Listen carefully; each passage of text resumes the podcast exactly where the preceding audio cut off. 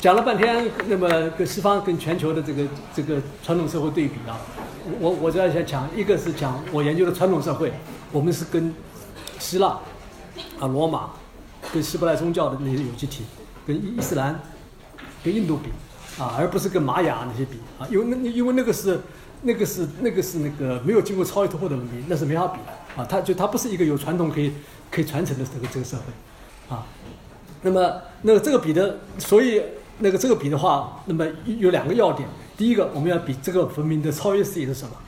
第二，在这个超越视野上面有多少种终极关怀。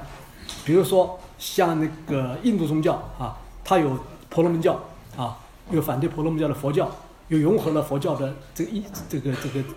的印度教，它它也是它它它三个东西是不一样的啊。然后你希伯来宗教里面有犹太教、有基督教跟伊斯兰教啊。那也是不一样的。那么在在那个，所以我们要区分这个这个，我们讲轴心文明的时候，是讲在一个超越世界下，有一种终极关怀而形成的那个社会有机体啊。那么像希伯来宗教啊，我们可以像犹太社会这个有机体什么样子的？基督教这个社会有机体什么样子的？好，实际上我们讲的是天主教啊，跟东正教的有机体啊，我们后面会讲。还有伊斯兰教的有机体是怎么样？虽然它超越世界是一个，都希伯来宗教啊，但是但它有机体形态不一样。那么中国，啊，那么就是家国成合体，啊，这个清楚了没有？就是我们讲讲传统社会啊，等于是是这样比的，啊，那你你你不能说我现在跟玛雅社会怎么比，啊，或者跟希腊希腊的某个部落的社会怎么比，啊，那么那么那么像这些东西，这个比如像南美的一些社会怎么比啊？那么那么这那么二十世纪这二十一世纪最最有趣的事情啊，就是那个就是整个非洲啊跟南美啊进入了全球文明。这个这这为为什么我说最有趣呢？因为整个非洲文非洲文明啊，非洲啊，它是嗯，非洲除了这个南非，啊，它是那个是荷兰人啊，在在那建立殖民地，就新教建殖民地，就去建的社会以外，非洲是直接没有经过超越突破，直接直接进直直接进入现代文明的，啊，这个这很奇怪。所以在非洲的这个这这基督教啊，跟伊斯兰教。那个传播，中中国的这个儒儒这儒家是不太可能传播，印度教我想也不可能传播的啊，传播的很快的地方，就他们他们直接进入这个这个这个这个，就是没有经过超越突破以后，直接进入现代社会，啊，这个这是一个很奇，这这个一非常非常惊人的事情。就还有点南美，南美是没有经过二十世纪，直接进入二十一世纪。为什么讲没有经过二十世纪呢？因为十九世纪是个民族主义时代，南美是直接是由天主教文明，直接通过在在那个。在十九世纪，直接通过天主教，拼通过民民族解放运动，随着这个随着这个欧洲天主教文明的这个现代向现代民族国家转化，整个南美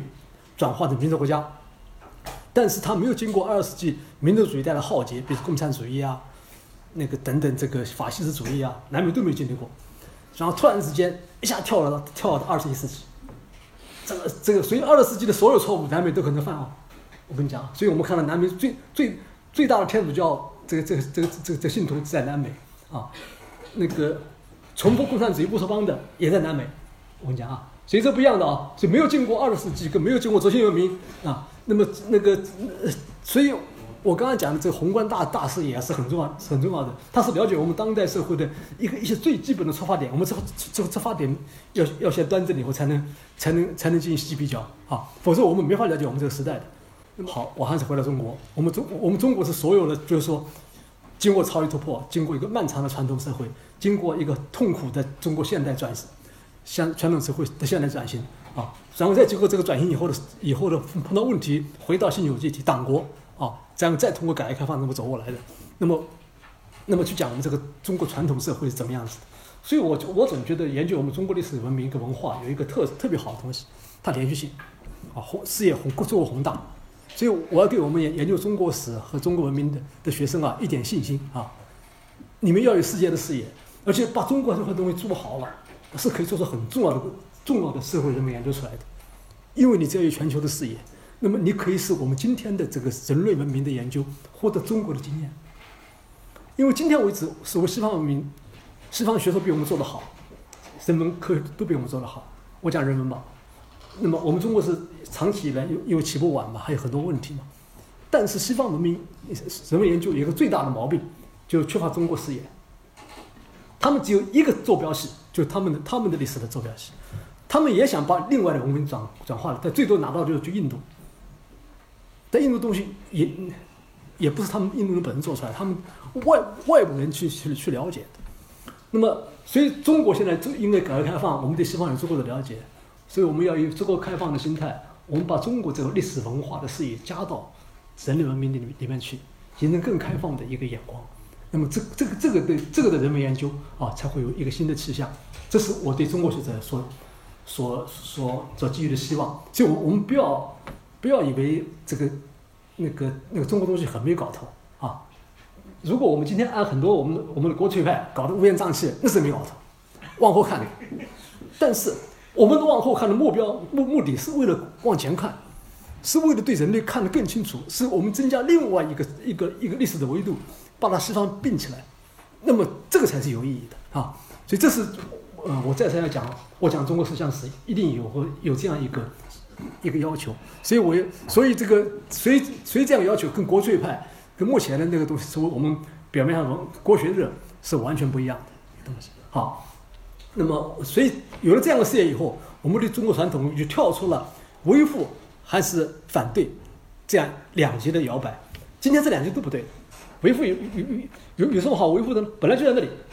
很多生很多生存结构，这个这个根本就就就是我。就是我们的基因，反对你反不掉。我跟你讲，我反掉了吗？五四那么激烈的反传统，传统反掉了吗？传统传统最坏的东西要要复辟，马马马上就来了。我跟你讲，根本挡都挡不住。所以这简简单的反对跟跟跟跟拥护都是没有意义的啊！只有这只有这样一个深层的一个一个一个研究，放到现在是研究，那才是我们中国人今天需要的。那么我们来看中国传统。所以我就讲讲中国传统社会的形成，包括经典，我们要从汉代开始。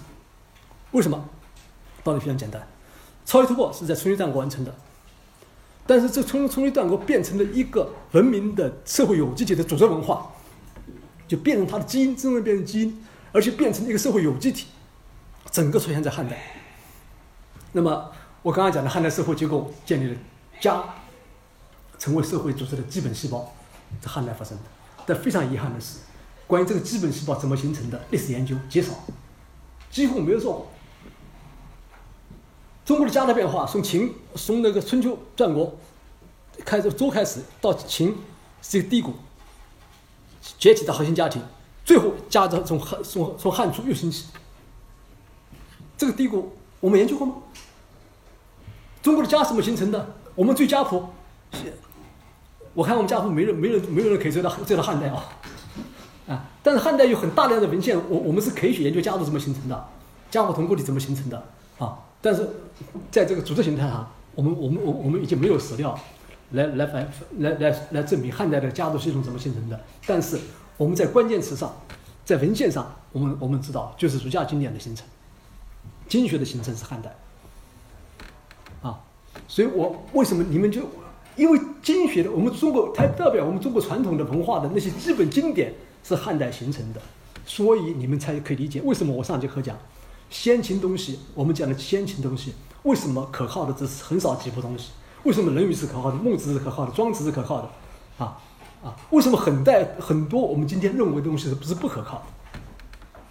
因为很多东西都在汉代，因为建立中国传统文化时候，因为建立大一统帝国需要而重构出来的。当然重构是要要用要用这个春秋战国的材料，但架构是重构的。比如说《孝经》，那就汉代重构了，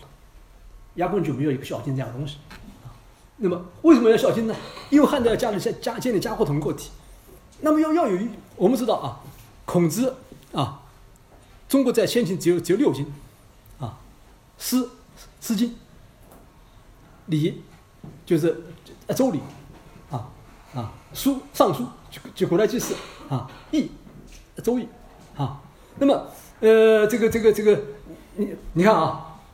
像易这个东西，我就讲，因为中国要经过超越突破，这易这个东西我们就是要选择起来，所以实际上啊，孔子只是把这个孔子啊，其实实际上只是把什么呢？只是把那个周代的文化本身啊，本身全部拿过来啊，作为作为中中国文化的。这个这个这个这个这个这个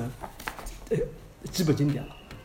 所以汉代的汉汉代由由由于这个这个月经这个东西啊，跟中国的这个家国同构体是不适应的，所以就比所以它它是适应周代的那样一个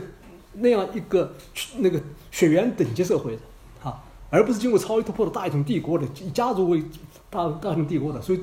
月经这个东西就没有被重构过，所以就是就是所以就失传了，所以汉代只有汉代只有五经，知道吧？哎，那么。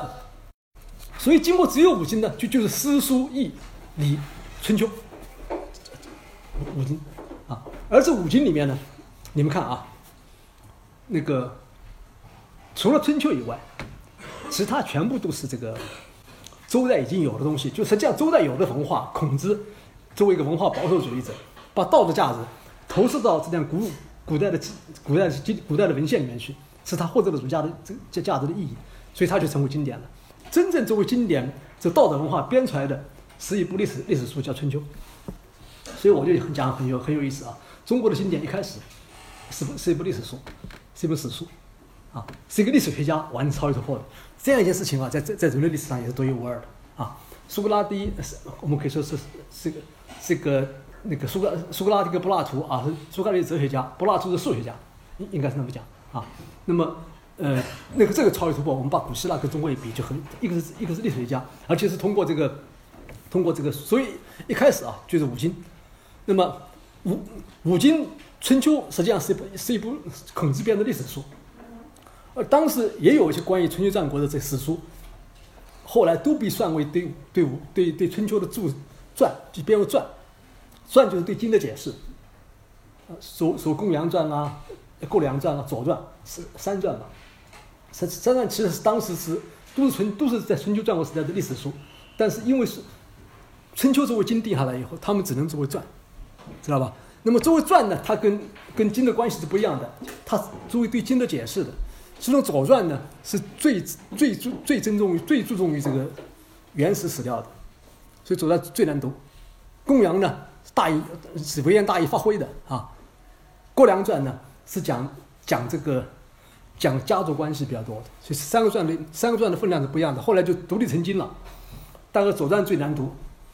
我们这个香港中文大学啊，中文系啊，那个研究生啊，有一件事情最痛苦，考研究生要考《左传》，就是就是你要读《左传》，要做注释。这个是我我看大陆很多过去都考不过去啊。台湾可以啊。那么我们大陆我们这个中文系，我们这个经经学经学断断掉了。《左左传》是很很是《左传》很难搞，《左传》啊。那么，那么，我想你们有兴趣，你们把把礼把这个《礼记》啊、《左传》啊，这个这个讲，再好好读一读啊。这个这个这个，所以是这样啊。我们看来这个就是你看五经。那么显然这五经啊，作为那么那么《论语》只是孔子的这个世界的言论的记录，《孟子》是孟子的言论，孟子要到要到要到宋宋代以后才算经的，啊，才才才才进经典的。那么，所以你看啊，实实际上留下来的这五经啊，这东西啊。就是孔子所做的《春秋》啊，其他都是古代呃古代文献。那么这样的古代文献，孔子的讲《春秋》讲的是鲁国的历史，所以这个文献啊，它不能用记载这个大一统家国同构建立的所有必要的那个信息，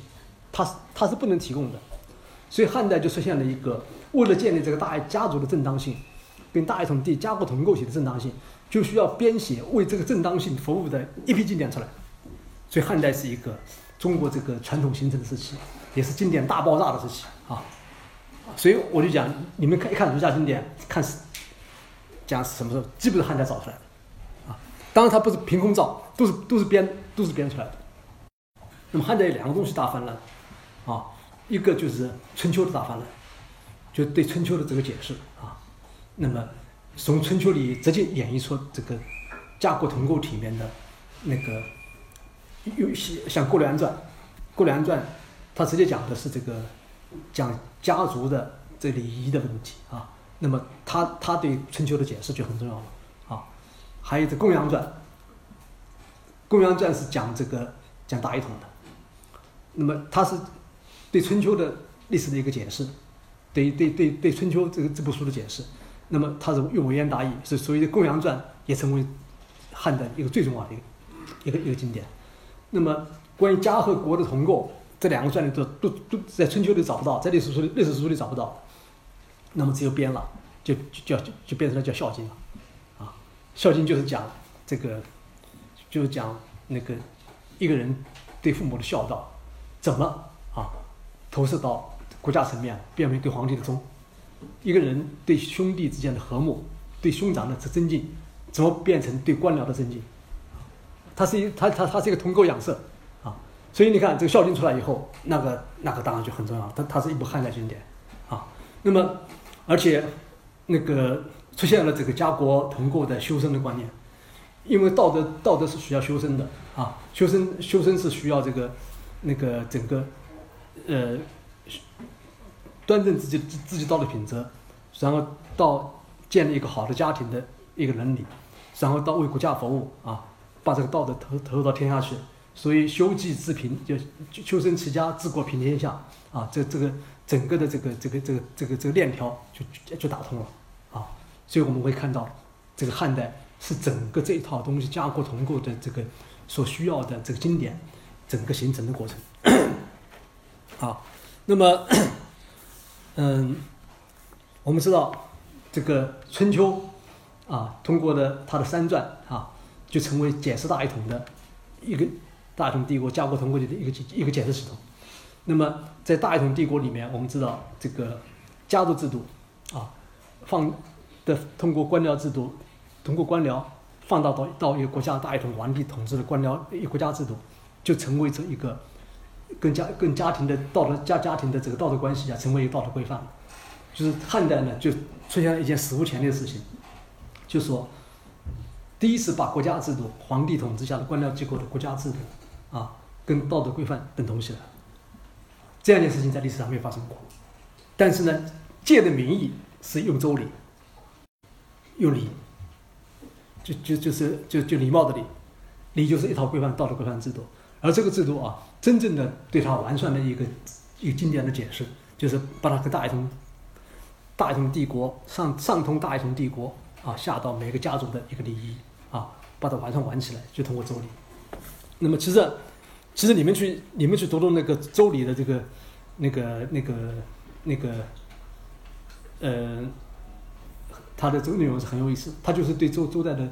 它就是它周礼实际上对周官就周代官僚的制度，周代周代官僚制度跟周代事务的一个详细记录，大概有四万多字，很琐碎的。但是周礼完成了一个变化，就是把所有的这个。官僚制度、国家制度，包括房屋建设，包括就餐的礼仪，啊，那个怎么烹饪啊，都跟道德划等号。中国产生了泛道德主义这样的大传统，啊，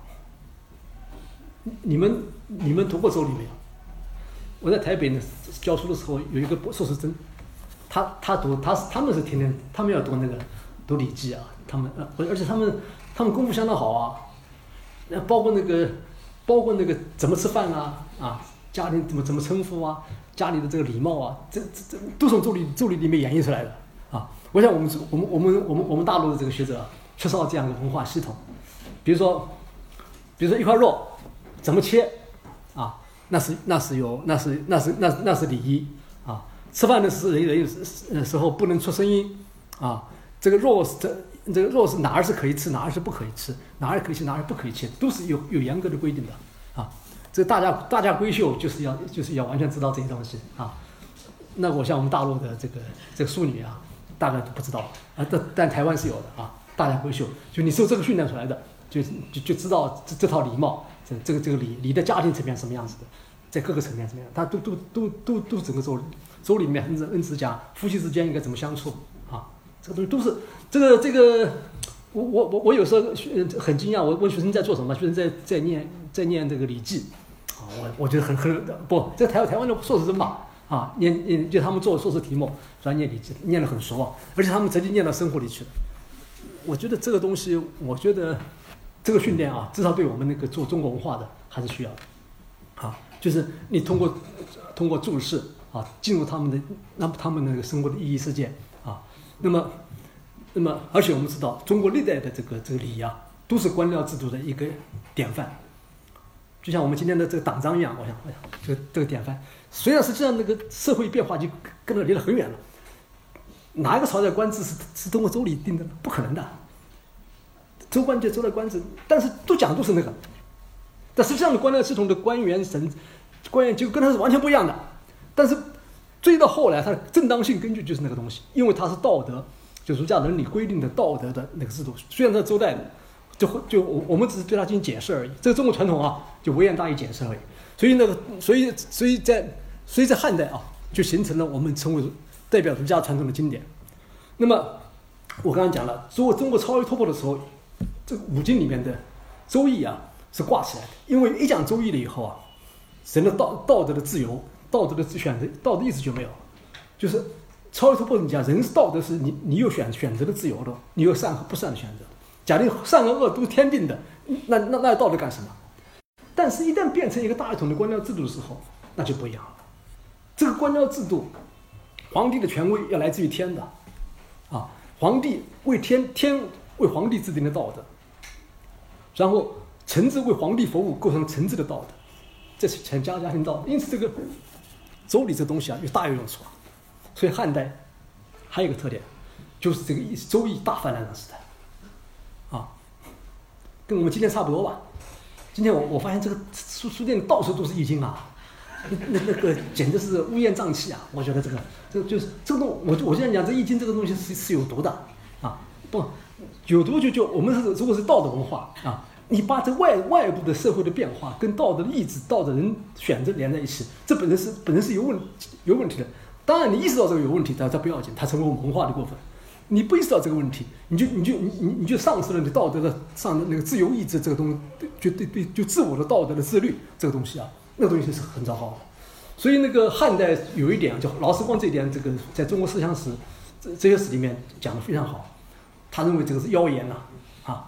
这个而且这个这个这个就是这批这这汉代的这个这个汉儒啊，呃，笔录这个啊，就是犯了巨大错误啊！对，他认为认知意识根本不是儒家了。我想新儒家在这点上还是有贡献的，他们把儒家的这个道德直接再次落实到人的人的主体性上啊，而不落到天上去。那么对汉代开设了很大的批评，这个批评我们在大陆是没有。我想在台湾啊，他们对这个对对对对这个。呃，对汉代的就把道德价值落落实到人的主体性上去，啊，这件事情是很中中文化一个重要的一个进步，啊，我们很那么多年都没有没有没有意识，所以，所以所以我们看到汉代一个大特点，就义义的泛滥，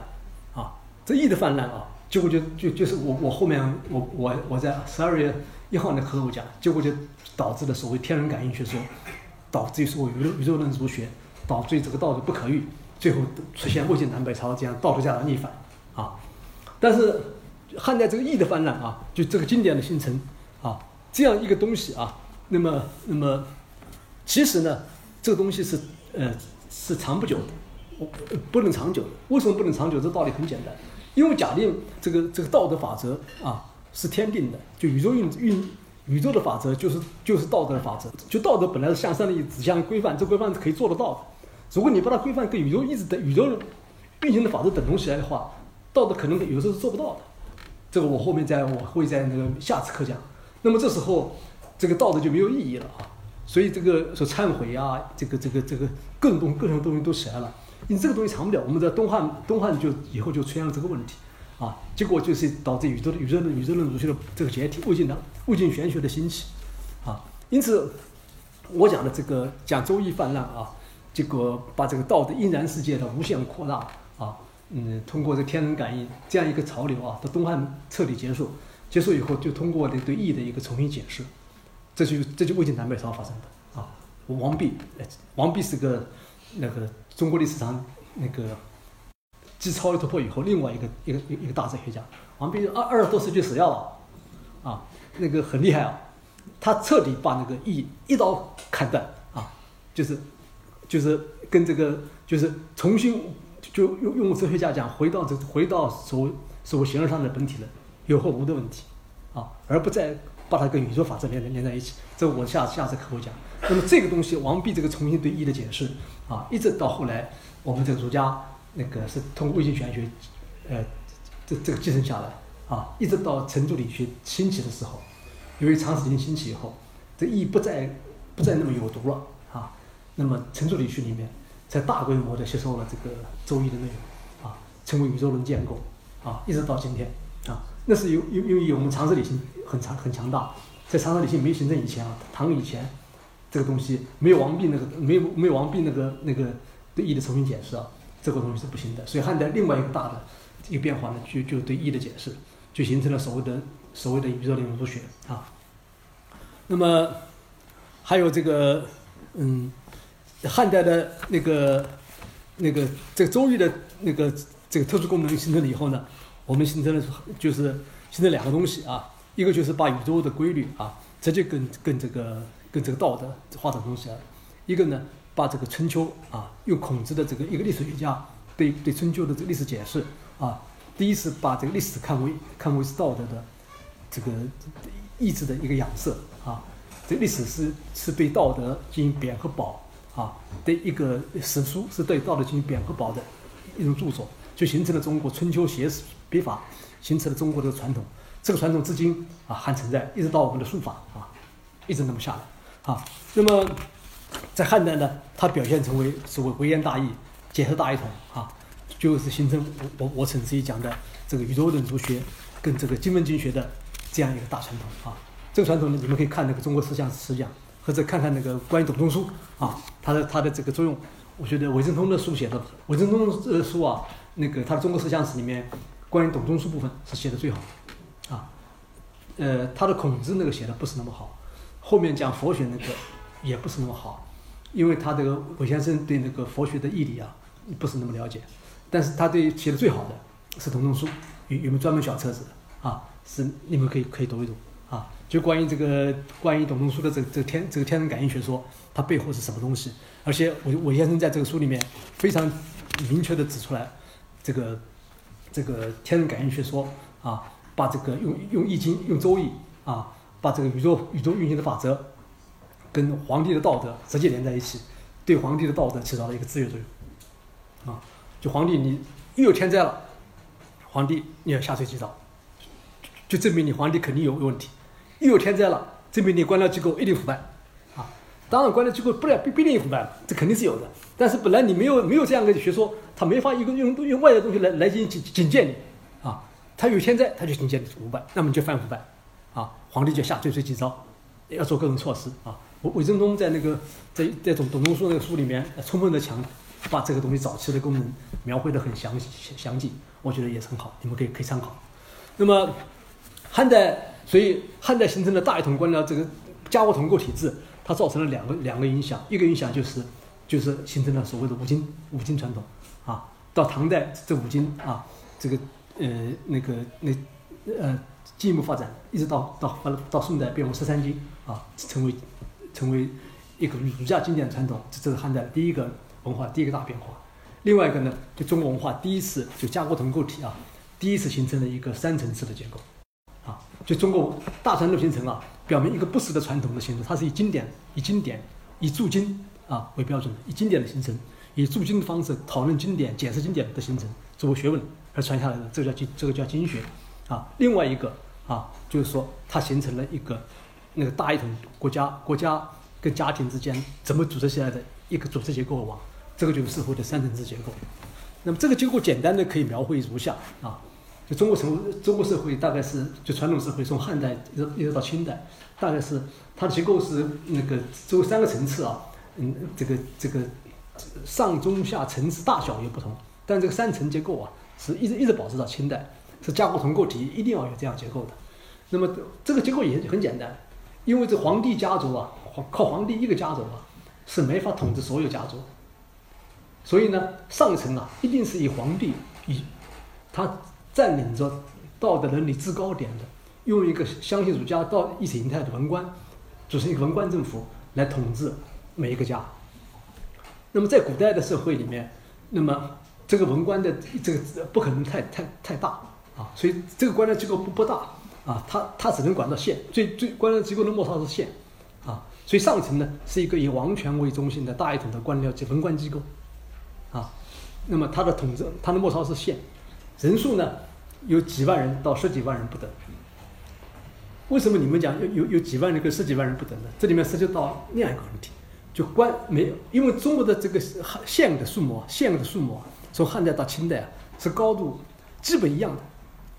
只有只只有只有只有只有十位数的差别，知道吧？基本是一样的，就就县的县的大小也基本是一样的，就就是那么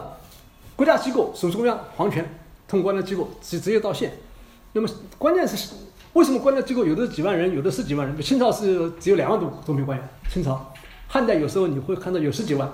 啊，有几万，有有有有有有有七八万，有十几万，有几万到十几万这样波动，为什么那么差呢？关键是清衙门里面的吏员啊，算不算国家编制？有的朝代算，有的朝代不算，知道吧？清代不算，清代这个衙门的这官算的，吏员是是是不在国家薪俸里开支的，就你自己自己有养廉费用，你你是自己你县官你自己请，啊，那么这就不一样了。所以清代的官僚机构是典型的小政府，啊，清代的小政府，但是所有最大政府呢，也大的不了哪去，也就十几万官僚。官员就把利也算进去了，啊，那么这样是个这样子，绝对绝对朝不等。那么这些官员呢，那么因为这个，而且这个官员基本的办法都是都是低薪制，因为这个，因为中国是农业社会，因为要因为因为儒家意识形态作为这个治国的方针嘛，要对老百姓每个家进行仁政，啊，所以他的这个农业税税税率啊，从来都是很低的。税负包括两部分，一部分是田赋。田赋田赋大概就百分之三左右，都都很少。那么还有一个税是是比较厉害的，叫人头税，就是你要每家壮丁要要要要要要服劳役、当兵啊，或者是去去国国家修东西啊，这人头税厉害。啊，从来这个国家的田赋都不厉害的，厉害的是是那个人头税。人头税你你家里因为你你你去给国家，比如修长城、修运河。你你去修的时候啊，你这个干粮都你自己带，国国国家不给你出钱的，你自己带着去归国家归国家干活，那这个每家负担极大，所以搞得家破人亡的都是所谓的所谓的收人头税啊。那么但人头税一个一个一个一个很奇妙的，到了那个清朝，清朝可以取消掉，这个叫摊丁肉毛，就是说清朝那个清朝中国很奇怪的朝代，清朝呃明朝实行改革没没完成，到清朝实行改革，就人头税太麻烦。干脆啊，就折成田赋，就以后只收田赋了，没人头税了。所以清朝中国现在人口大膨胀嘛，原来这个人头税啊是遏制中国人口的膨这个这个膨胀的最重要因素。人头税一取消，中中国人口马上马上从从两亿到四亿，就跳上去到八亿就就上去了啊。那个那个那么所以所以你看啊，大大一统帝国的税收，一个是田赋，田赋啊，另外一个就是另外一个一个就是人头税，人头税是靠大一统官僚机构来收的，家族呢是要帮着帮着要征要。要收税的，好，那么所以呢，大一统帝国呢，它这个官僚机构不是那么那么很大，它直接到县。家族呢，我们知道有核心家庭，有有有有家族，就几百个核心家庭组成的一个有祠堂的一个小小共同体啊，还有大家庭，大家庭大家庭不多了，另外就是宦官之家了，所以基本是家族。那么，所以一般来讲啊，这个家族在中国。也是不变的一个东西，啊，大概到清代，大概有几百万个家族嘛，大概大概也就是这样的东西嘛，啊，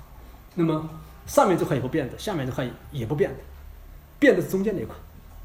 就是这个这个变的中间块什么意思呢？从县县政府的末梢到家族中间这个距离，这个统治模这个统治怎么完成？这个啊，我们有呃社社会学家有句话。叫县以下的乡绅士自治，这个很重要。这个怎么完成呢？就这个，因为那个，因为这个国家是用道德意识形态来治国的，儒家意识形态呢是强调家维系家的稳家的稳定的。那么每个家家族呢都有族长，这族长基本是这一个家里面的绅士，家里有田的，他可以用家。那么然后，那么由他们来担任领袖，来维系跟其他家族的平衡。那么他们本身又是信奉儒家意识的知识分子，有的是退休官员，于是呢，他们来维系地方的公共事业，由他们来打通家族跟官僚机构之间的联系，这个叫构成叫中国社会的中层。这懂了没有？三层次啊，一个是官僚机构，直接到县一级；一个是县以下的一个一个家族，一个个家族内部是不通的。然后呢，靠中层绅士阶层来把这个县把一个个家整合起来，跟国家。这个整合的原因呢，因为是靠靠的是中国文化特殊东西，就儒家伦理道德意识形态。所以在中国文化里面有一个很特殊现象，绅士啊，在家族以外做公共事业的时候，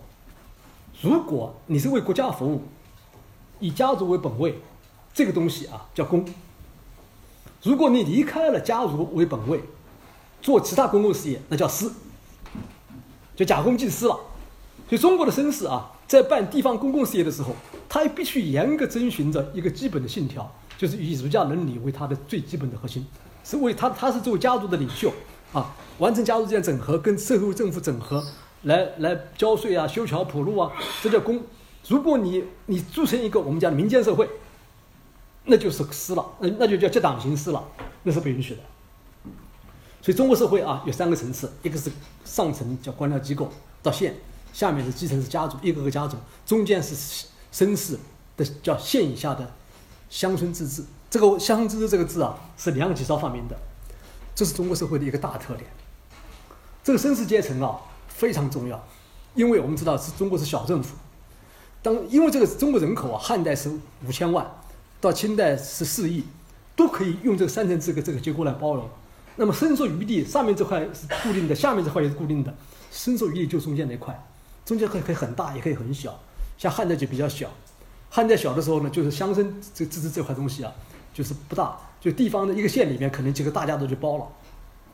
啊一个一个县下面就大家族就包了地方事务，啊这个就是汉以前的状态。到汉以后到明清以后呢。家一一两个大家都是包不住的，啊，所以形成了一个乡村阶层，啊，这乡村阶层呢，他们的共识很重要，他们的交流也很重要，而且我们知道中国的这个晚清立宪，所谓立宪，靠的是乡村阶层，啊，所以所以我所以我以清清代为一个为为这个为这个为为这个例嘛，来把这个这个这个三层次讲一个三实际上是个金字塔了，上面这块几万人到十几万人。啊，中间这块，比比如说乡绅这个阶层，清代大概是有一百多万绅绅士，连同他们家族五百万人。下面是大那么多家族，一个四亿人，一个大金字塔啊！这你们你们就知道，这个金字塔收缩变化的是人口基数小了以后，上面这个不变的，家族变了，中间这个也变了。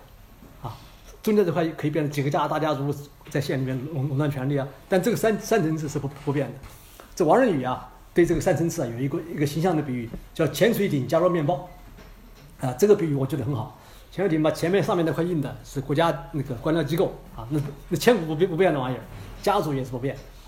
中间是加入，可以加的少，钱多的时候加的多一点，钱少的时候加的少一点啊。那么就是这个就加入面包，中间是能变的啊。其实我们讲那个家族不变啊。这个也是说说的，啊，家族也是变的。为什么家族变的？你们就看那个近代那个，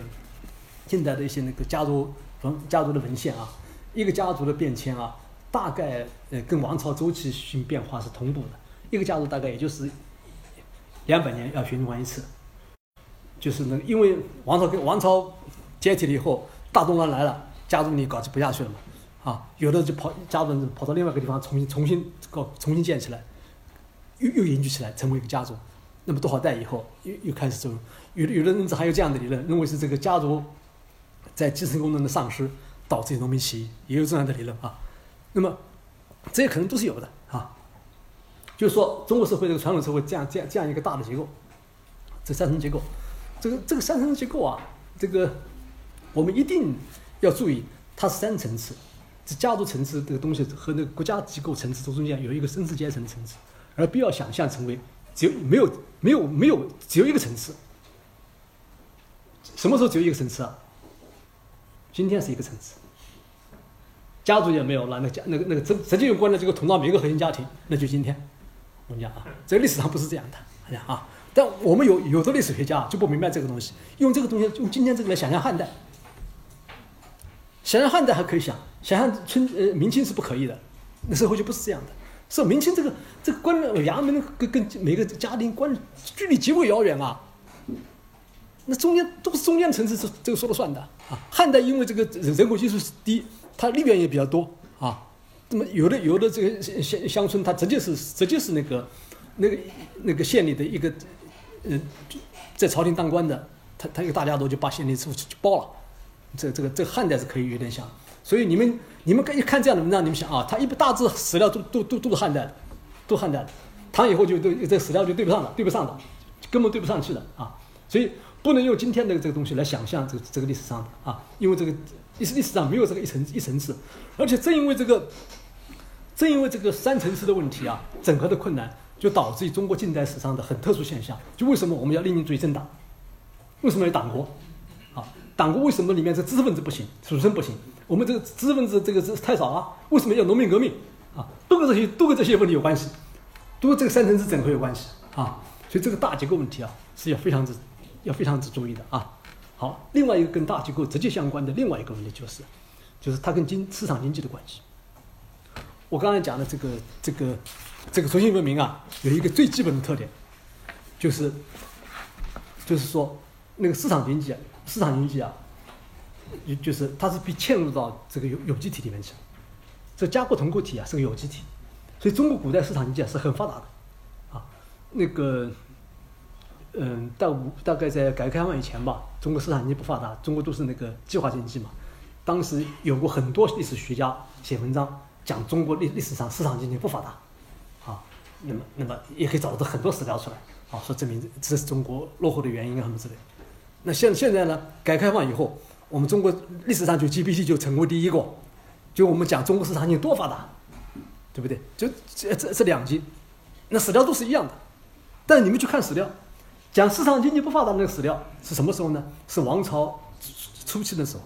大动乱刚过，啊，加工通国就刚建起来，市场经济不可能发达嘛，社会秩序刚定，啊，然后一般讲市场发达叫王朝后期，那市场经济当然很发达，就它市场经济是嵌入到整个加工同构体里面去。而且中国历史上由于这个加工同构体啊，我认为是跟罗马帝国一样啊，是有了人类历史上跟罗马帝国可以匹敌的最发达的市场经济。为什么可以？为什么我们讲中国历史上市场经济是最发达的？这个道理道理是非常简单的，因为市场经济的运行啊需要两个基本东西，一个是保护私有财产。你们别，我们今天我们中国私有财产保护的呼声很高，因为好像中国历史上没有保护私有财私有财产的传统，那是在。在苏联计划经济下，在共产在在在这个这个革命意识形态下，没有这个传统，在儒家文化里是有这个传统的。我们讲儒家讲私的合理性，那个私不是你个人，就是讲家族。所以中国，除非皇帝下圣旨，家产是不能剥夺的。所以那个，所以所以中国是有私的传统，有有有家有家庭的家庭合理、家庭财产合理的传统。然后呢，儒家伦理是他是只管家族嘛，两个家族。没有血缘关系的家族发生关系，当然契约关系嘛。要讲有有问题要打官司嘛，有有有有国家王法来处置嘛。所以在这样一个系统里面，市场经济是可以非常发达。经济史经济史家赵刚写过一本经济史的著作，你们去看看，他基本是用市场经济的的的的法则来处理中国经济经济史的所有的这个这个问题的。这本书的这个问题写得很成功啊，包括中国历史上电呃呃租电问题，包括中国的人人人人口问题。包括中国的这个城市的大小的问题，啊，都可以用这个市场经济跟家国同构体的关系来，来来来来说明。这方面的这个二十世纪的研究非常之多，呃，而且是，嗯，而且是很很，可以可以说眼花缭乱吧。你们你们去看的话是很很有意思的。比如说，比如比如比如比如像邵邵刚，他对中国的这个历代人口、城市人口提出一个模型，叫枣核性模型。就中国的这个城市人口啊，从春秋战国到清代，城市人口占总人口的比例啊是个枣核。枣核什么意思呢？就两头小，中间大。两头小呢，就是在春秋战国以前和清代是小的，中间呢，宋代什么之类那是很大的。这个枣核心当然它有数据，呃，这好枣核心模型很有意思。你们想为为什么枣核心呢？就讲城市人口，其实这个东西很简单，你根据这个模式啊，很很容易算出来。因为因为这样啊，我我们我们可以画一条曲线，这个曲线的横坐标是是这个中国总总人口，纵坐标是粮食产出，对不对？我们我们假定这个土地面积是固定的，那么这个投入到土地固定土地面积上去的人口量，它的产出粮食产出是一条一条一条一条一一条凸曲线，没对不对？然后所有的人口都要吃饭的，那这个这个这个那个消费曲线是一条。斜线，斜线跟这个凸曲线交就是个枣核嘛，对不对？就是说，一开始的时候，这个人口比较土地面积比较大，人口比较少的时候，因为因为粮食边际边际产出比较厉害，所以人口增长。但是那个沼河里面就是说可以养活鱼羊，就是沼河的沼河部分那比较少，所以一开始人口增长会比较少。到后来到最大，对不对？就就中中间那部分叫宋宋代那些。到时候由于这个土地量是固定的，然后人口越来越多，那就靠这个余粮养活了。那么那么到后来城人口就变少了，啊，那个所以还有从中国大城市的。就这这这清代，清代中国清代的人人人口很很庞大，有四亿多，但城市会很少，城人口，大城市小，出现了大量城镇、小镇，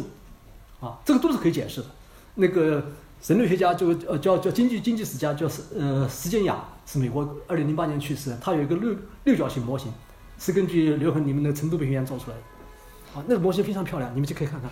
就是说呃一个中心城市啊。一个大的百嗯旁旁边是六个中心城市，六个中心城市面再再是六个小城市，六个小城市后面再是六个那个那个那个那个集市，集市后面再是六个村庄，这个这个就是他他认为这个就是根据这个一个完整的市场经济乡村的模式，呃，它一定是发发展成这样的东西，而且这个东西是跟成都平原的这个这个这个数据是高度吻合。你们去看看看，我在《开放式变迁》里引用了他的图画啊。那么，当然前些年这上面发生了很大的争论，到底这模型对还是不对？为什么这个样子的？实实际上这个东西是完全根据市场搞出来的，因为这因为这农村人口到一定程度以后，为了交换，他认为一定会形成这样蜂窝状的一个结构啊。那么这个结构实际上也就是那个我的我讲的，实际上这个模型是有问题的，但是可以讲一下，你看他们都是用一个标准的市场经济的模型，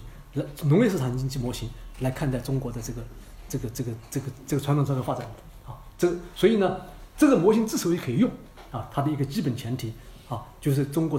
这个传统社会的这个市场经济是高度发达的。但是我们讲市场经济高度发达的时候，包括在清代这个 GPT 全球第一的时候，我们不要忘记，这个市场经济啊，它本身本身不是独立的，它是嵌入到这个加固同构体的这有机体里面的。这有机体为它提供了一个存在的秩序的一个框架。当这个有机体本身解体的时候，市场经济就崩溃了。所以在中国历史上，我们可以看到市场经济繁荣，结果社会大乱崩溃，再重新建立，再崩溃，再重新建立，就这样，就这样的一个一个过程啊。所以一个王朝开始的时候，市场经济是不发达的；王朝建立以后，市场经济越来越发达，越来越发达，发达到一个王朝末年的时候，这个市场经济高度繁荣啊。你们去看看看看这个这个刘铭啊，中国中国在一个王朝末年，比较像，特别像宋代，宋代你看《东京梦华录》里面关于关于那个。关于人影的记载有几百种人影的记载啊！你们你们去看那个 宋宋代的菜谱，我想我们今天很多饭碗都没有没有恢复啊啊！所以中国这方面很厉害的，这个市场市场的发知识市场，而且这个一方面市场经济的高度繁荣，一方面这个高度繁荣是建立在农村凋敝上面，大量的流民，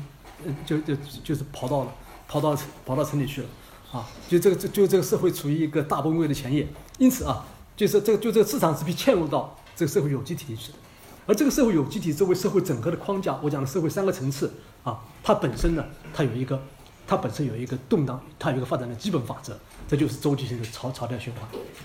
那么你们读过我和秦风写的这个《新生危机》啊，讲的就是这个为什么中国这个三层层次整合，它会它会有一个，它它它是一个它是一个周，它是有它是个超稳定系统，它是个。它是一个潮流周期循环。所谓讲超稳定系统有两个意思，一个就讲这样一个整合的法三个层次的这个结构是几千年、两千年内没变过。第二个，它这个三层次的整合不能静态的延延续下来，它必定是两三年一一次有一次大崩溃，崩溃了以后重建。那么为什么会这个样子呢？那么跟中国超越视野那个是加不同固体的存在方式是直接连在一起的。那么。那么你们、你们、你们大概去去看那个新生危新生危机啊，你们就可以对那个对对这个对它这两个面的互相互相互相联系啊，就会会会获得比较深的深深刻的印象。简单的简单的去讲讲它道理是这样子的，因为你看，第一啊，中国超越史也是道德啊，把社会制度啊、社会整合的三个层次跟道德规范连在一起。那么好。整合这个三个制度的正当性根据，它都来自于道德意识形态。那么，我们知道这三个层次，官僚机构也好，农家族制度也好，以及中间层次的绅士制度也好，这个社会东西本身是在变化之中的，就是说，社会生活本身的发展会偏离出我们理想规定的那个道德制度。比如说原来这个这个这个这个道德制度，它规定了这个经济上要跟道德等级符合的，比如说跟人经济分配跟人上等级符合，以及那个假定是呃均田啊，是有有有钱有钱人不可能有不可能有太多的田田地啊，财富的平等不能超过多多少差距。啊，这个跟这个这个都是跟儒家的这个呃那均这个基本概念所定下来的，去经济分配跟这个人人上制度有关系。但实际的，我们知道社会的演化，这个那个官僚机构在腐败，在膨胀，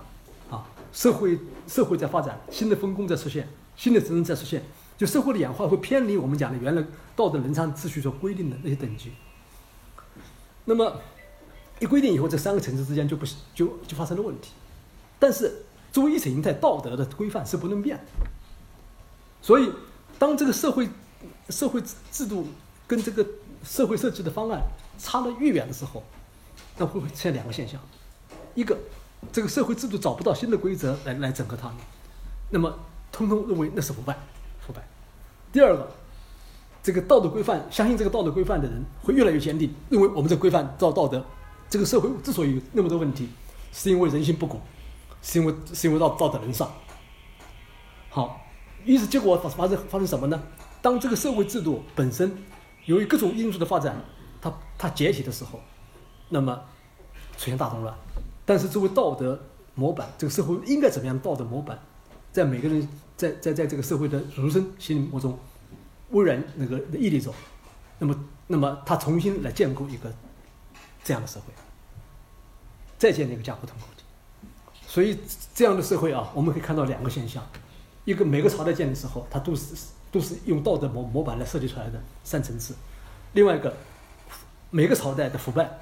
都是不可不可抗拒的。我觉得中国要有有一个，如果要为中国政治写一个法则的话，叫腐败不可抗拒力。那么你们一定会觉得奇怪，为什么呢？腐败这个东西不可抗拒呢？那么我就经常问一个问题：什么叫腐败？不，今天我们我们啊，中国人对腐败是最厌恶啊，而且最熟悉腐败。但你们你们想过一个问题，在中国文化事事业本身范围之内，什么叫腐败？你们想过这个问题没？腐败原则就是不合规矩嘛，就是或者或者讲腐败就是偏离了规规则，而且规则背后是道德，就偏离了道德规则叫腐败，对不对？所以所以整个腐那么。我我问，在一个商业社会里面，这个现代社会里面，哪些是真腐败，哪些不哪些不是腐败？这个东西在中国中国文化里讲得清楚吗？我发现大多数中国人讲不清楚。你那你们想想，为什么讲不清楚呢？为什么腐败的这样问题啊，在在很多社会里，在法治社会里是讲不清楚的。比如在比如比如在香港，这什么叫腐败？腐败讲得很清楚，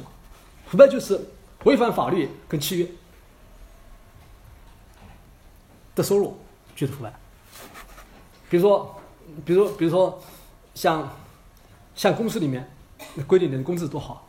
规定哪哪哪一部分是可以拿，一部分不可以拿的，你违反那个契约拿的，那就是腐败。我们大学，比如像我们我们中文大学规定了，我们每个教师有有房贴。比如比如比如我举个最简单的腐败例子，我就举过很很多次了。我们那个教员的这个房贴是这样，你可以拿房子那个拿拿拿拿老学校的学校的房贴来去买房子，你可以拿学校的房贴来租房子。在一个一段时间学校政策里，租房子那个钱是比买房子要多。结果呢，两位教师啊，这是有中大学发生过的事情，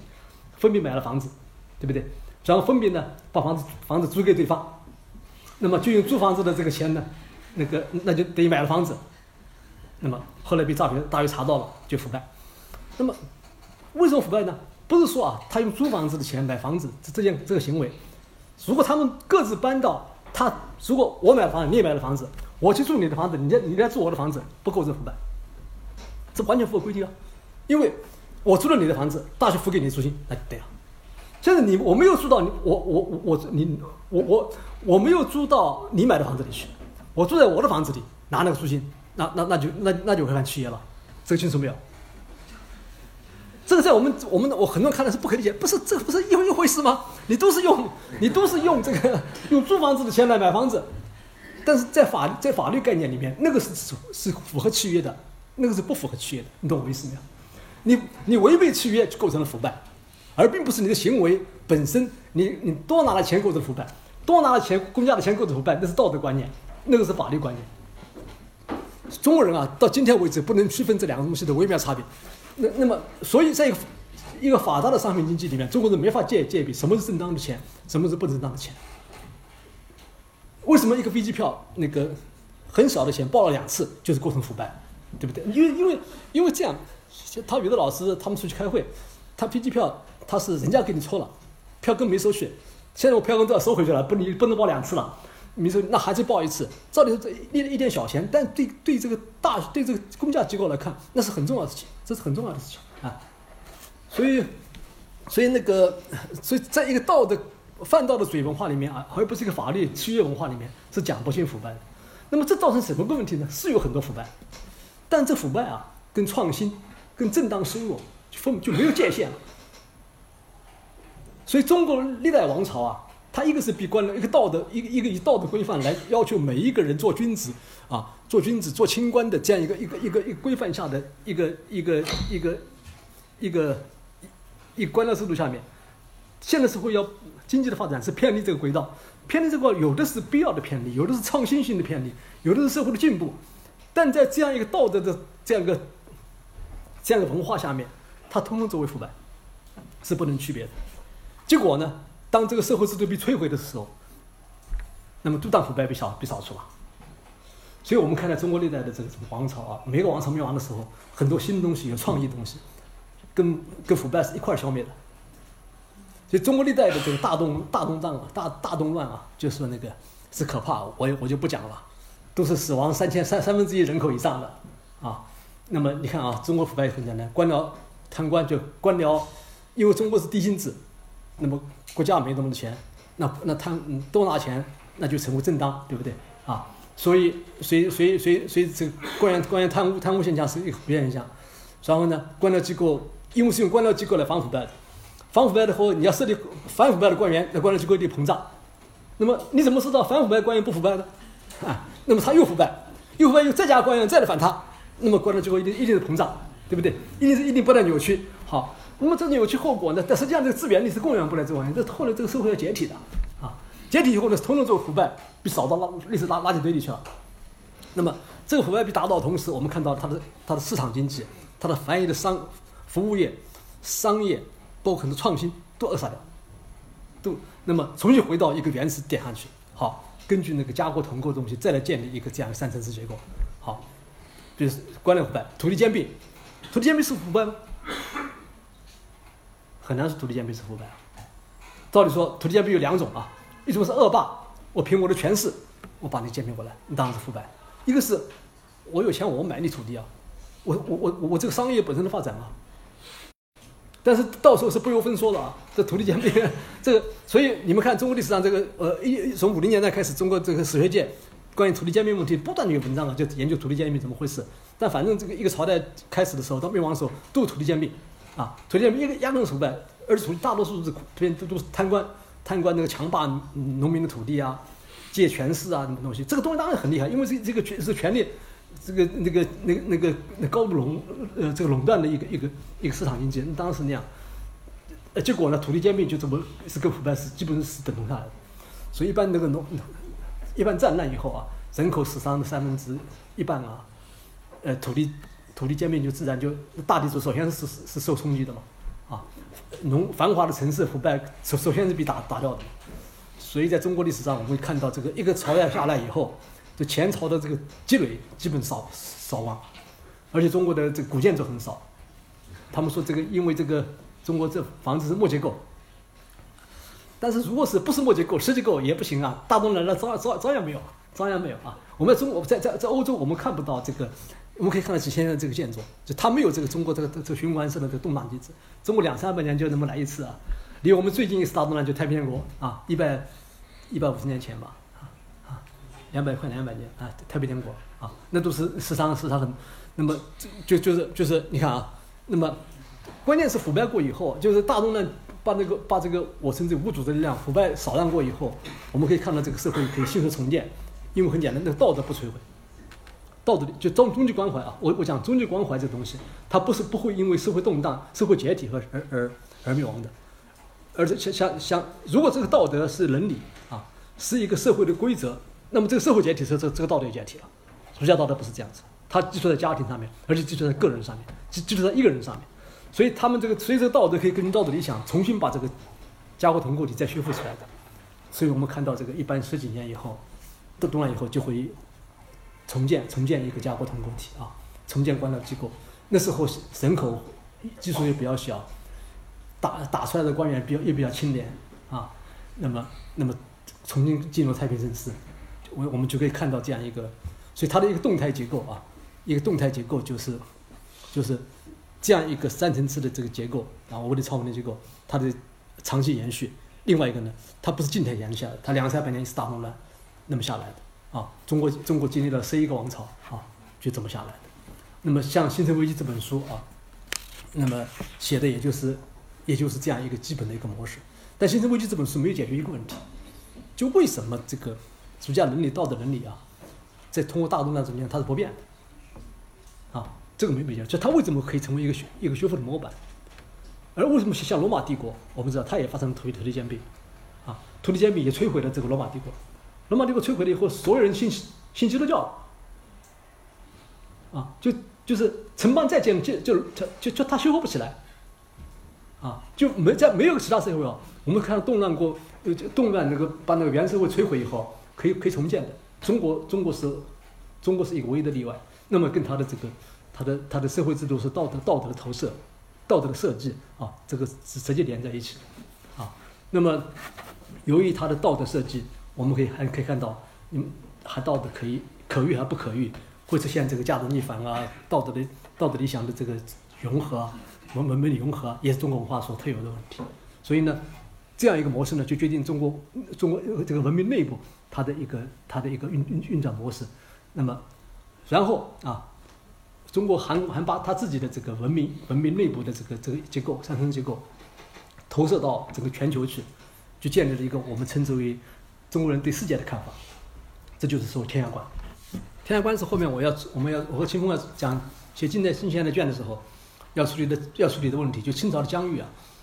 怎么保持到今天？这个呢有有空的话我会在明年的课里会讲一讲。但是呢，今天为什么我要讲天下观？因为天下这个字啊，最近很时髦。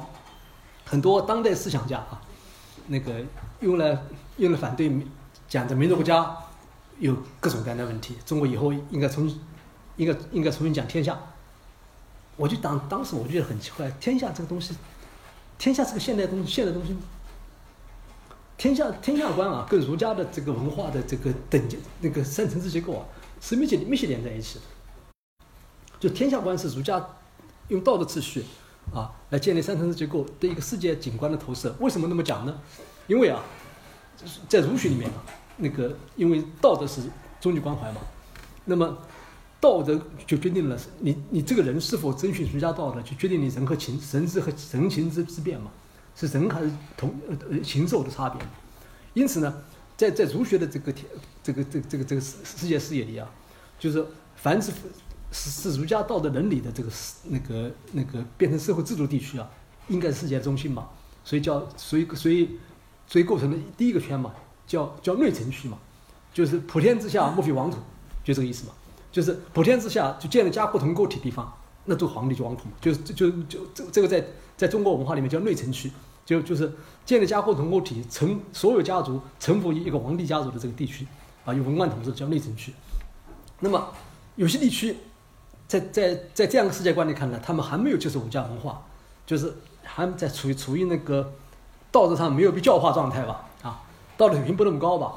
那么他们叫外城区，他们呢可以就可以跟中央王朝交交交朝贡，啊，中央王朝可以教化他们，可以册可以册封他们，啊，嗯，他但他们不属于内内型，就是建立了儒家道就教化的那那个核心，所以他们是变为第二圈，叫外城区。外区就是朝贡国、册封国，比如越南呐、朝鲜呐啊，嗯，那个那个那个很多像像不丹呢，啊，像像像像像我们现在呃后来新疆以后的那个那后后面那些地区了，这第二圈，第三圈是叫是叫不成地区，就那些人根本就是不懂儒家道德的，不是也不懂什么礼仪的，也没有没有心没有心向善的，就根本就我呃就中央王朝根本也不在乎。他们是不是是就他就是等于对无义禽兽的，就不跟他们来呃来往的。这这就天下关了，天下观就是内城区、外城区跟不城区啊，就三圈了。那么这样一个天下观，是就是就儒在儒在在儒家观里面的世界就是这个样子的。今天很多人提提倡天下，说天下是以后代替民族国家的现代民族国家的一个秩序。那么这个天他不知道天下观是有等级的，是以中国为中心的，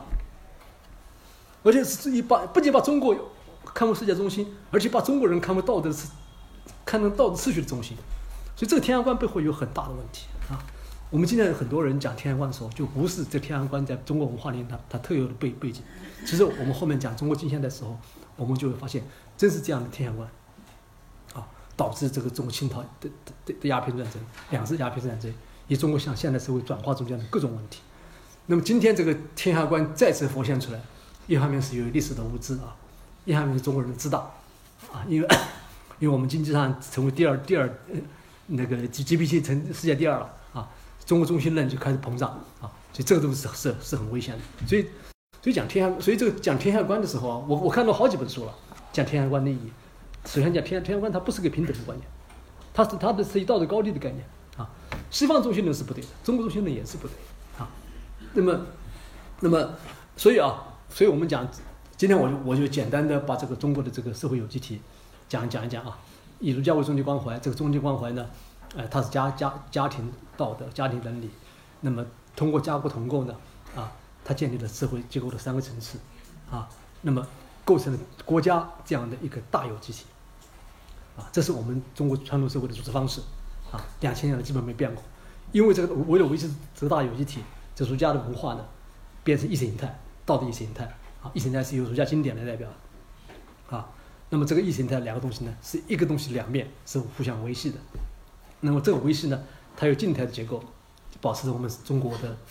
我们经常很骄傲的一句话嘛中国文化三千年来没中断过。为什么没中断呢？就因为这个东西啊。所以我们讲历史从来不是讲那个，既不是贬的，也不是褒的啊。当然这是好，没没有中断是好事，但没有中断也带来这个东这个文化本身它的保守性质啊。那么第二个，但是它这个它的它不变本身并不是它。它可以静态不变，它动态的是王朝周期的更替，啊，那大动乱也是很非常可怕，啊，包括人口的这消耗之类。那么，那么这个就是新生危机讲的内容。那么，然后我再讲这样一个有机体啊，它的道德是可以在某的外来冲击下是可以是可以不可遇的。一旦不可遇以后呢，就产生了只有这样一个文化才独有的一个波澜壮阔的现象，叫文明融合。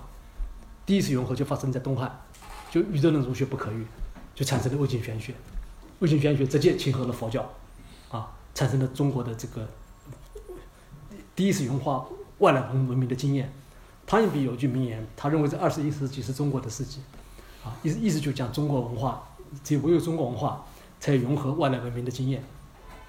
他认为这个人类最需要的，这话不能说百分之百错，啊，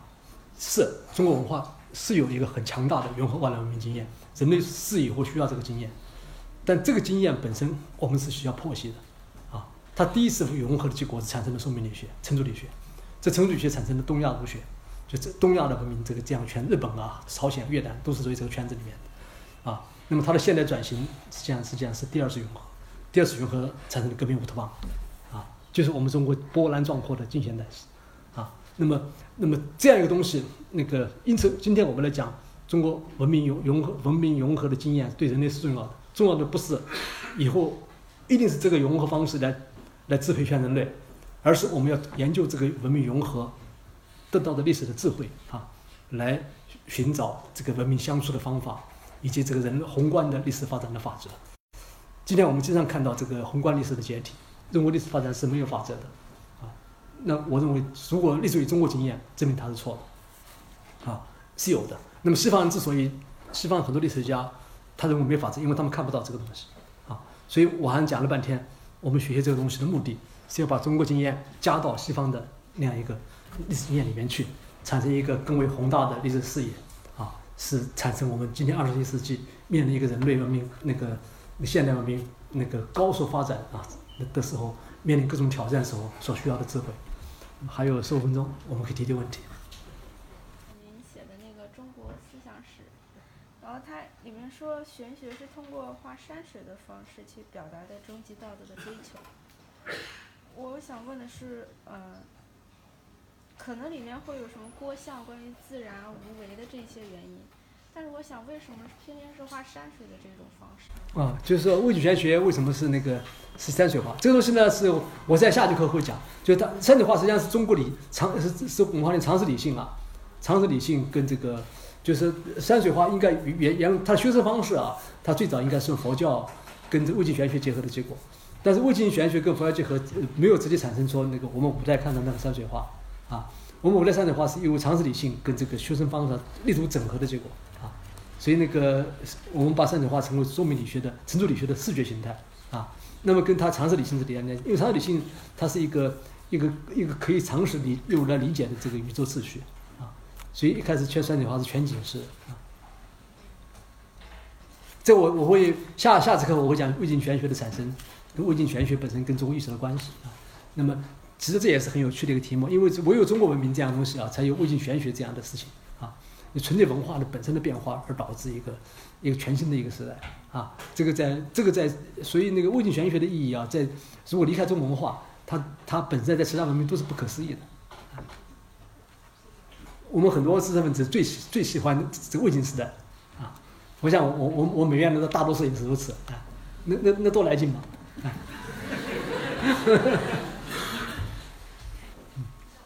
就是你刚刚说到那个，在中国道德作为终极关怀，它是永恒不变的。但是像古希腊，到后来不是被古罗马就是给嗯相当于合并掉了吗？那就是啊，为什么？就你前面是说到，说是因为中国的特性，就是道德特性吧，所以把那个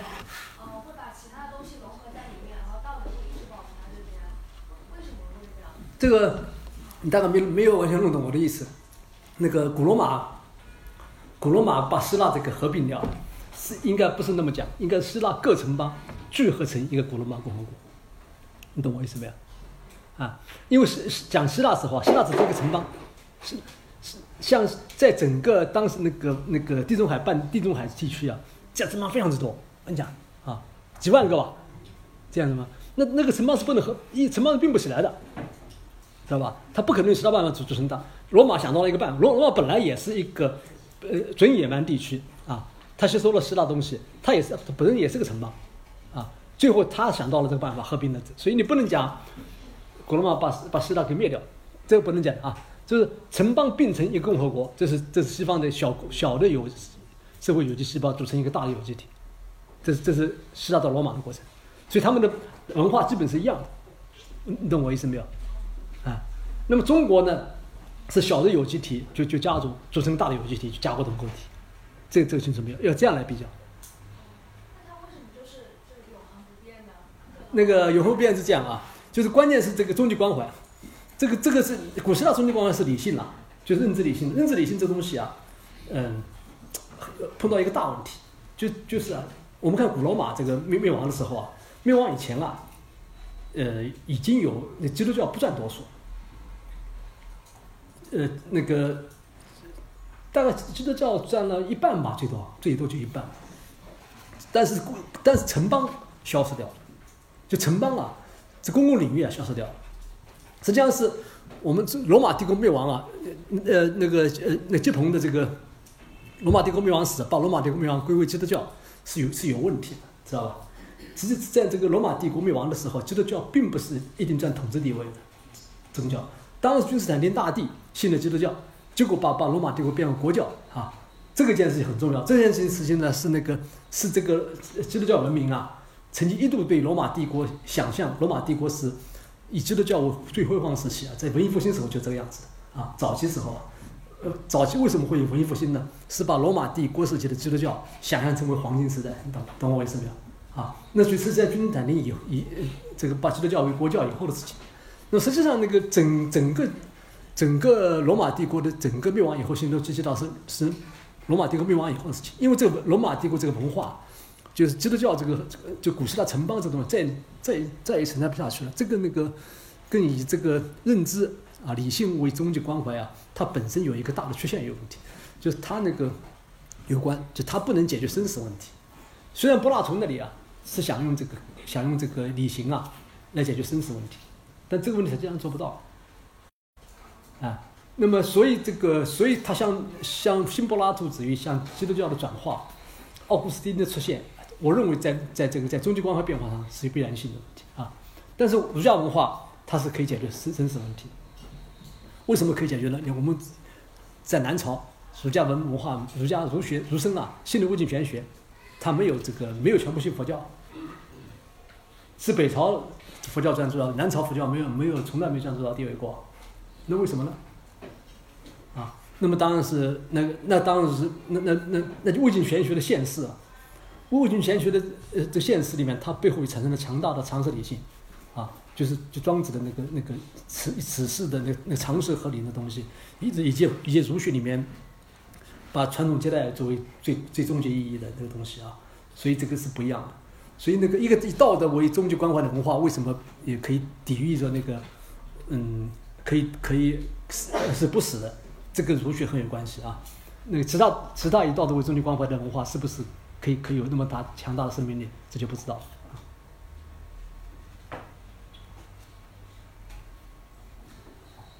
呃，后面的你讲。我想问一下，就是像印度啊，我们谈它的这种就是这种像静态停止嘛，就是它的种姓特征，跟中国这种就是它不断社会重组，最后造成。它一直还是有个一成不变的这种道德模板，嗯，他们之间这种静态有什么中国我们叫静态，我中国叫动态嘛。但它还是一成不变这种至高的这种。所谓一一成不变呢，我讲的是道德的这个这主主主主儒家道德的基本的这个超超越视野啊，以及那三层制的主整个方式不变嘛。啊。那个我们今天讲的是那个汉代嘛。嗯。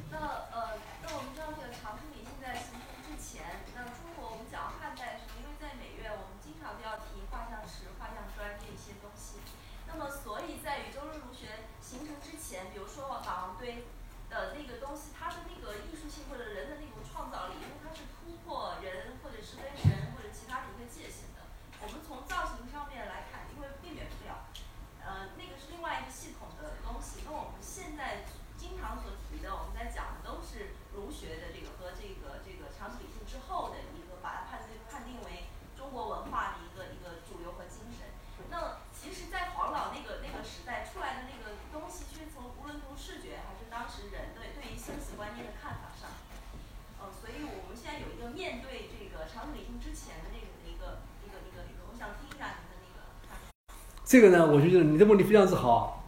汉代艺术给我们提供了一个东西，知道当常识理性没有成熟的时候，中国人审美什么样子。也就是说，反过来讲，我们知道这个常识理性啊，对中国的心灵笼罩多么巨大，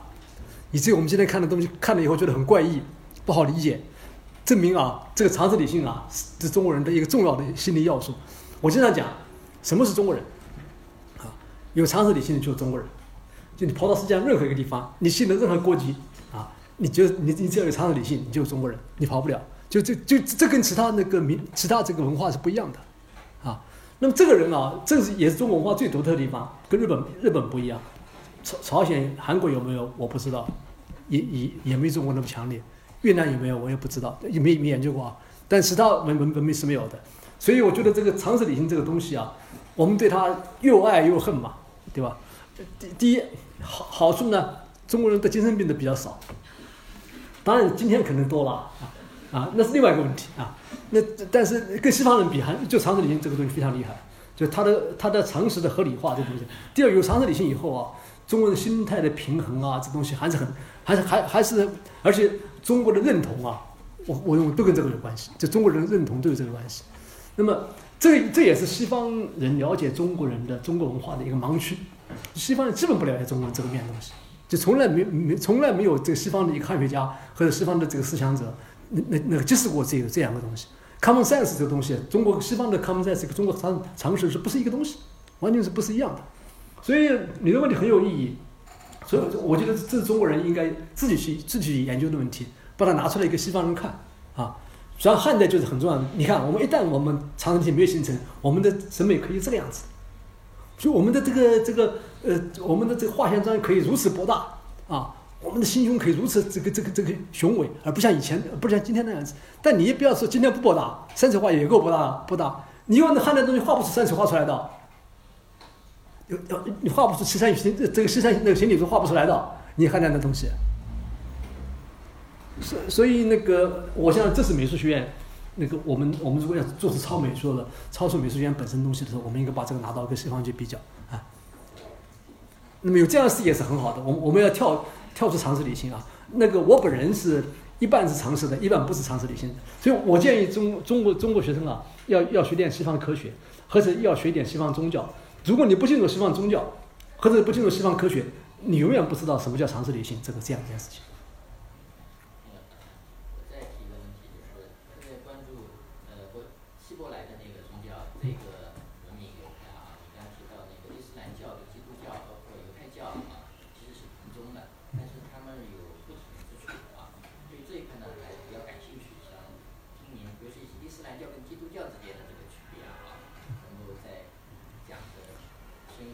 这个伊斯兰教和基督教区别是很大的，就是伊斯兰教实际上更像犹太教，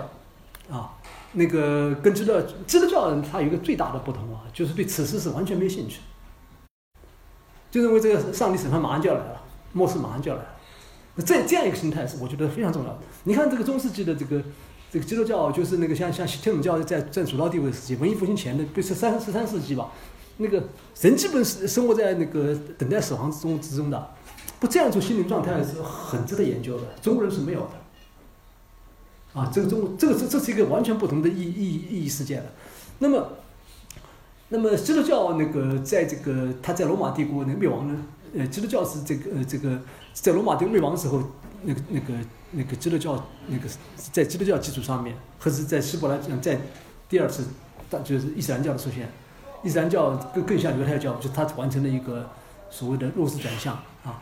路数转向里面，伊斯兰教跟那个跟西伯来宗教里面，犹太教跟基督教最大不一样，跟基督教不一样，就是它更入世，它主张建立在此时建立公正的社群的，这是第一个，这是伊斯兰教一个最大不一样。第二个伊斯兰教很大不一样，就他那个从此以后，那个穆罕默德就成为封封印使者，就从从此以后啊，这个上帝跟人间对话就再再不会发生了，穆罕默德是最后一个，这个是很了不很厉害的一个东西啊，那个就是。就是以以前都是有的，穆罕默德讲是最后一次，以穆罕默德为准呐。那这个东西很非常厉害，所以你，伊斯兰教不能宗教改革了，宗教改革就不能第二个先知就不可能出现了啊，就不能宗教改革了。那么这样的东西，而且那个穆罕默德承认他是他是凡人呐，他不是神啊。就这样，而且而且那个是呃，这个这个上帝啊，就是真主是不可思议的。呃，你去想象他什么样子最大犯罪？像这个东西实际上最彻底的，这希伯来精神的宗教精神的一个实现。所以伊斯兰教它很简很简单啊，非常有力量啊。那个那个那这样这个这个这个出现以后，那个人类历史就不一样了啊。那么这样的东西是我认为属于这种希伯来宗教的那个达到的那个另外一个新的状态。这个东西中国人了解比较少啊。我想对实际上是对我们文化研究是非常重要的啊。对于我们今今今天不是讲欧洲在伊斯兰化？那么这个东西，那个那个文明的力量是要要长期才能看，长时间看得出来，所以所以我们这上面研究研究是很不够的啊。好，我们时间差不多了，我们十二月一号见，谢谢大家。